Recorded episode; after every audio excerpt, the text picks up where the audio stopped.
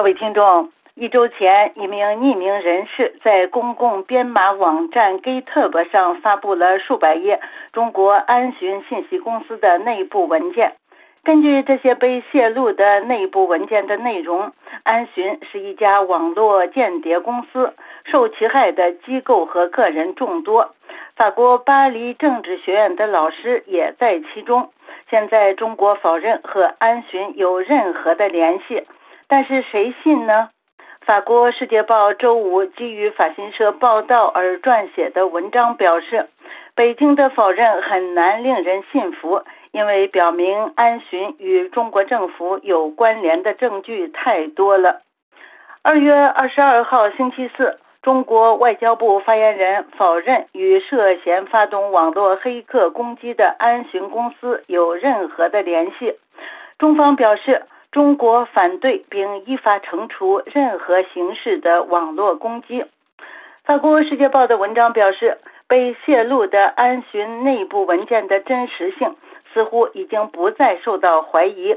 几百页的泄密文件描述了有多种计算机黑客工具被使用，以及有大量的数据被盗窃的受害者。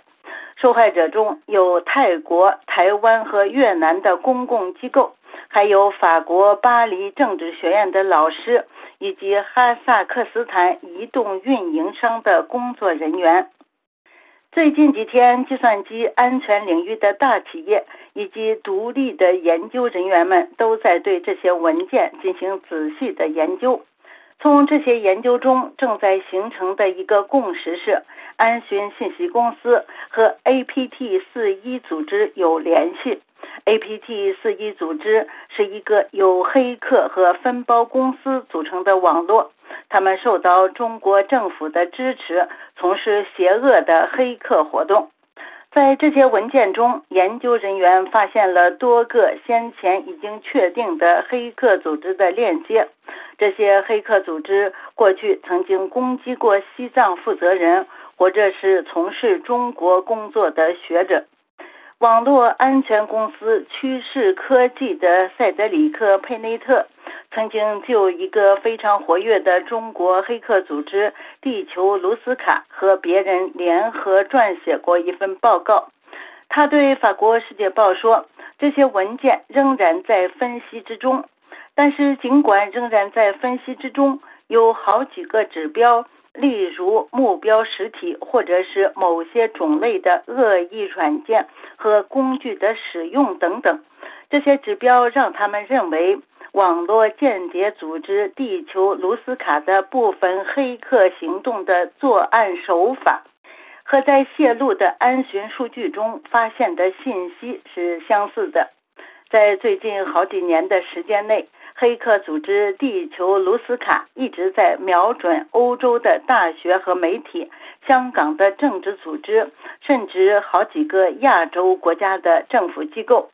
这些瞄准的目标和泄露的安巡数据也相吻合。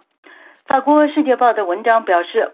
中国政府的否认是难以让人信服的，因为安巡与中国公共运营商之间存在着众多的联系。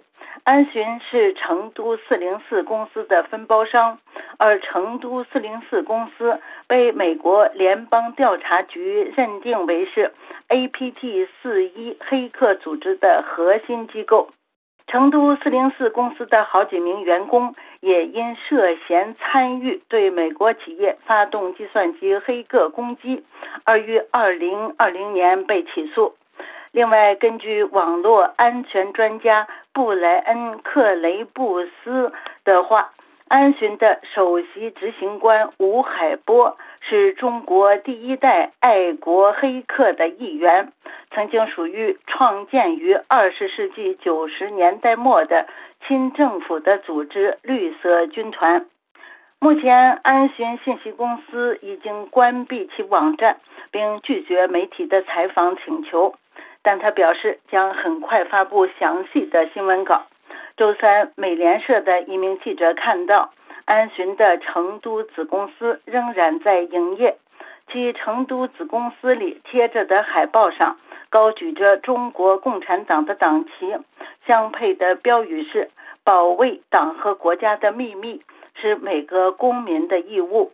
各位听众，以上是法国《世界报》摘要节目。本次节目由阿曼婷编播，感谢收听。